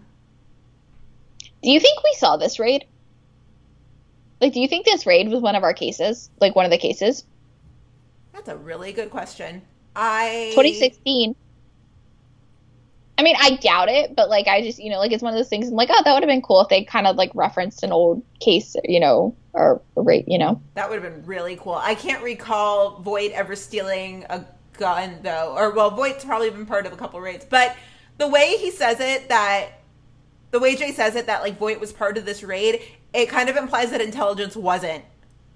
Right, which is why I doubt it. But like, I was just like, oh, that would have been cool, a cool moment to come back like full circle to an old case. But Yeah. you know, Yeah. missed opportunity there. But so Turkaloo then calls and tells Jay he wants to meet, and so Jay meet, goes out and meets him, and basically Turkaloo tells him that you know like Voight's the lead suspect in killing Kelton, and he's like you know we started to piece together the guy you know things just like you guys you know Chavarro whatever, and Turkaloo's basically just like I'm just wanting giving you a heads up out of respect, and then Jay goes like off on him. We've never seen him this fired up. no, he's like, you know, Voight's innocent. I, you know, basically I'll take that to my grave, you know, blah, blah, blah, like out of respect. Like, how is this respectful? You know, just like all these things. But Jay goes like off on him. When he was like, okay, you can go to hell, I was like, Jay, oh my goodness. I was like, I love it. Jay in charge. This is great. Um, and so he like gets back from meeting Turkaloo and basically pulls everyone minus Voight aside and like they tells him everything that he knows. And basically he's like, I just want you guys to have all the information and so that we can like move forward with this like as a team. And they basically all decide to stand by Voight no matter what. Because Kev's like, yeah, I'm not stealing or standing with the guy from homicide, so like fuck that. Yeah. Um, and then we get like one of the biggest scenes of the episode, and Jay confronts Voight about it. Jay, man. Uh, Jay's got balls, okay? Like, I. Uh, yeah. The way Yeah. that Jay is not afraid to, like, get in front of Voight, I'm just like, man. Uh, I commend Yeah. you for your bravery. Although Voight thinks he should be because Voight's like, watch yourself, and it's just like, dude, he's just asking for the truth. Like, seriously? Like, we're gonna go with this? Yeah, I mean, I think Voight should respect that Jay is just like, you know, Jay's not willing to beat around the bush. I, I when he said that, he's like, "Watch yourself." I'm like, seriously, right now, really? Right. And so then Jay, you know, asks him all the question. He's like, well, why were your fingerprints like found on the scene? Like, you know, whatever. And Voight's like, oh, I was there the day before, you know, trying to talk to Kelt, blah, blah, blah, et cetera, et cetera. Um, and Jay's like, so where were you? And, or what were you doing? And Voight tells him, he's like, I took Antonio to rehab. And it was like, wait, what? What? And he's like, yeah, like I didn't tell the others because it was between me and him. Like it shouldn't have been. It's not anyone else's business. And I'm like, you're out here letting intelligence think that Antonio's missing. How is it not anyone else's business? Yeah, he sort of lied by omission. Like, granted, the, the question earlier in the episode technically was, "Have you heard from Antonio?" Which, if he hadn't, he hadn't. But by letting everybody speculate, that I mean, that's kind of lying by omission. But then also, when he asked Jay, "Have you heard from Antonio?" Like, have Ruzek go look for him. Why, if you think Antonio's at rehab, why are you having Adam go look for him? Right. I mean, I guess Adam just needs something to do, but like, it's just like I don't know. Like, what I understand that it's not everyone's in business, but shouldn't you say like, "Oh, I've heard from him. He's safe." I'm not telling you saying you have to tell him that he's in rehab, but like, still, Yeah, and I mean, this just goes back to I am just not a fan of Voight's leadership style. I'm just not. And I mean, again, this is why I could never work for him, but the the way that he just expects everyone to blindly follow, I'm like, that's not healthy. But they do. With that said, I mean, I don't know. I just have I have feelings that I haven't quite sorted, but I just Voight baffles me. yeah, it just, I don't know. And I feel like it always comes more to the forefront though when he and Jay don't agree. Right. Right. Like, yeah. And so then Jay even says, you know, he's like, whatever. He, or Jay says, he's like, I had to ask. And Voight's like, no, you didn't. yes, he did. Yes, he did. Yes, he did. Yes, he did. It's just so, again, you always say, what does Voight say? Tell me the truth so that I can lie for you. And not that anyone has to lie in this case because Voight didn't do anything, but like, same principle. Like, tell me the truth so that I can then, like, know how to react to everyone else's, like, comments on your, what you're doing. And it's not a one way street, and I think that's what, or it's it's a one way street, and I think that's what kills me is that he expects everybody to tell him the truth, but then he won't tell them the truth. Right. I have a problem with that. Yeah. So Trudy ends up digging through some files, and she basically found the names of three more cops that were involved in the raid. And one of them, you know, two of them are fine, no big deal, whatever. But then there's the third guy, David Baker, and he was apparently kicked off the force a year after the raid in 2016 for stealing from offenders. And so Jay and Voight then go to Baker's place, and he's apparently died two weeks ago from a heart attack. And his landlord tells them that she'd been looking for people to, you know, come take his stuff. He doesn't really have family around, whatever, but that she finally found someone to take his stuff because they were like, oh, can we go see, like, look in there? And she's like, no, I finally found someone. Like, it's that woman cop that's been paying his rent. Like, she came by and cleaned out his place. Turns out this woman cop that came by and cleaned his place and that he was, like, involved with is Brennan. And all Voight says he's like, I'll, he tells Jay, he's like, I'll take it from here. Okay. Again, typical Voight things, whatever. Yeah. Only this Still time, cool, Jay's like, no. yeah. So Voight goes to see Brennan, and you know they have this conversation, and he's like, "I came here as a friend," and you know they're talking it out or whatever. And he's like trying to convince Brennan to like turn herself in. Obviously, it'll go better that way, et cetera, et cetera. And she's like, "If you're gonna take me down for a murder, like you better have more than a theory." And so like Voight agrees to give Brennan an hour, but obviously Hailey and Jay don't know that. So Jay, Hailey and Jay are like sitting outside Brennan's house, and like they see Voight walk out, and they're like, "What the fuck is he doing? Like, why didn't he arrest her?" And so Jay's like, "I'm going in," and Hailey's like, "I don't know about." And Jay's like, "Nope, I'm going in," and Jay. You know, ends up busting in and seeing Brennan has this like gun to her throat. She was gonna commit suicide. She wasn't gonna turn herself in. She was gonna take the coward's way out. And so Jay brings Brennan back to the district. You know, Trudy takes her or whatever. And then he and Voight get into it again. And Voight is pissed. He was like, it's her choice, Jay. If she wants to put a bullet under her chin and full blues, like, that's her right. It's her call. Oh, man. I don't know if I really believe that. I don't know if I, yeah. yeah, that's it's an interesting one because we've seen this happen before, right? We saw this last season with uh I don't even remember his name, but it was like a, a cop that Voight knew, and it was like he was Oh, like yeah, yeah, yeah. yeah. I don't even remember the circumstances, but we saw this last season. And so Voight was like, "I'm gonna give you an hour to get your things together," and then we heard we heard the gun. Mm-hmm. I I don't dis I how do I say this like carefully? I understand what Voight is doing when he does that. It's his way of saying, okay, you did something wrong, and I'm giving you the chance to either, you know, do what you want or I'm bringing you in. It's it's kind of in line with how Voight operates. He's kind it, it's like, you know, him saying, "Okay, well, you know, you're going to either disappear and get out of Chicago or, you know, you're going to kind of handle it in whatever way you want to or justice is going to take take over." I, don't I don't necessarily disagree with it. It's it's a it's a weird it's a weird place. It's a weird area.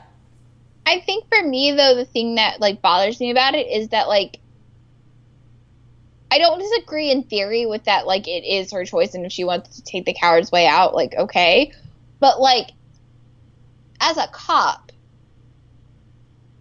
you're supposed to pursue justice, and by pursuing justice, he would have just immediately taken her in. I just I, that that to, part to me is like what doesn't make sense. Like as a cop, Well, but as a cop, aren't you supposed to have like a crystal clear, perfect view of justice?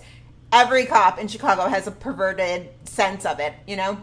Like Voight believes in justice. It's just his own crazy ass form of it. Right. I don't know. I just feel like as a cop, he should have, whatever. But yeah, I guess it's Voight. Like Voight has some perverted way of seeing, you know, justice. But And, and he even says, you know, go ahead. no, go ahead. Well, no, No, go ahead. Maybe you know, in maybe Voight doesn't believe fully believe in the justice system, and so that's why he gives these people a way out. Is because he understands what the job can do to them, and maybe that's why he did that with that guy last season, and that's why he did that with Kate. Maybe I don't know. But so Voight then tells Jay, he's like, if you don't trust me, Jay, like the way I do business concerns you, then like get the hell out. Excuse you, Voight. Okay, Voight. Okay, Voight. I agree with. I, I don't disagree with him giving Kate an hour to get her things together. I do disagree with how pissed off he is over Jay. You know, kind of deep diving and wanting to vet him and make sure that he he didn't do it. Yeah. I feel like this is going to be the season of Jay and Voight against each other. And like I I just have a feeling. I don't want that. I don't want that either. I don't want it. Like Especially what when- happened to I just was just gonna say like what happened to the season finale where you were basically turning over the unit to Jay? Like why now is it like Yeah, that was so weird to me. That in one episode he's like, "You're gonna run this unit someday," and in the next episode he's like, "You can get the hell out." Which is it? Right. Like Jay hasn't changed. Jay's always known that like he's always kind of been skeptical of, you know, Voight, et cetera, et cetera. Like I don't I don't know. Yeah, Nothing changed. Uh, crazy. Yeah. I don't know. And Voight and Jay butting heads this season is going to be so hard because, like you said, intelligence is so much smaller now. Yeah. It, it there is four I mean, it grows and we know that like obviously Ruzek comes back and they have the new girl. But right now it is four people. Right. That's it. Jeez. I'm just glad nobody died in this episode. Yeah, thank God. That was a nice change of pace. It was. You know, it was a doozy of a night when PD is the easiest hour of the three. Yeah. It's a Tuesday of a night, man. So That's the one way. That's a perfect way to say. Any other thoughts about these season premieres? I mean, I'm excited. I'm excited to see, you know, like what happens and yeah, no, I'm really excited. I'm excited and nervous and, you know, just the usual. The usual season premiere feelings. Oh yeah, definitely. Um but yeah, I'm excited for everything. I thought these I thought they were all pretty good episodes. I, I mean, I hate I hate what happens in some of them, but in terms of like episodes of television, I thought they were all pretty great. Yeah. Yeah. So So, it's going to be a wild ride. yeah. for sure. So that's about all we've got for tonight, guys. Thanks for sticking with us all these hours after the premieres. I know you're probably tired and emotionally drained and want to curl up in a corner and cry and cry and cry over Otis. Um, but yeah, you guys know where to find us Facebook, Twitter, Instagram, Tumblr. Meet us at Molly's right across the board. Email us anytime about anything. Meet us at Molly's at gmail.com. Don't forget, we've got a TeePublic store. You can get your own merch and all sorts of designs, stickers, mugs, shirts, all sorts of cool stuff. Um, follow us individually on Twitter. I am at Gina Watches TV, Bryna. I'm at Brenna K13. And that's all we've got. So you guys have a good weekend, and we will see you next week. Bye. Well, I will see you next Oh week. yeah, Bryna. Bryna will see you next week. I am actually going to be in Germany, so you will see Bryna, but you will not see me. Um, yeah. So I will see you guys in about two weeks. Yeah. But yeah, Bryna will see you next week. So bye, guys.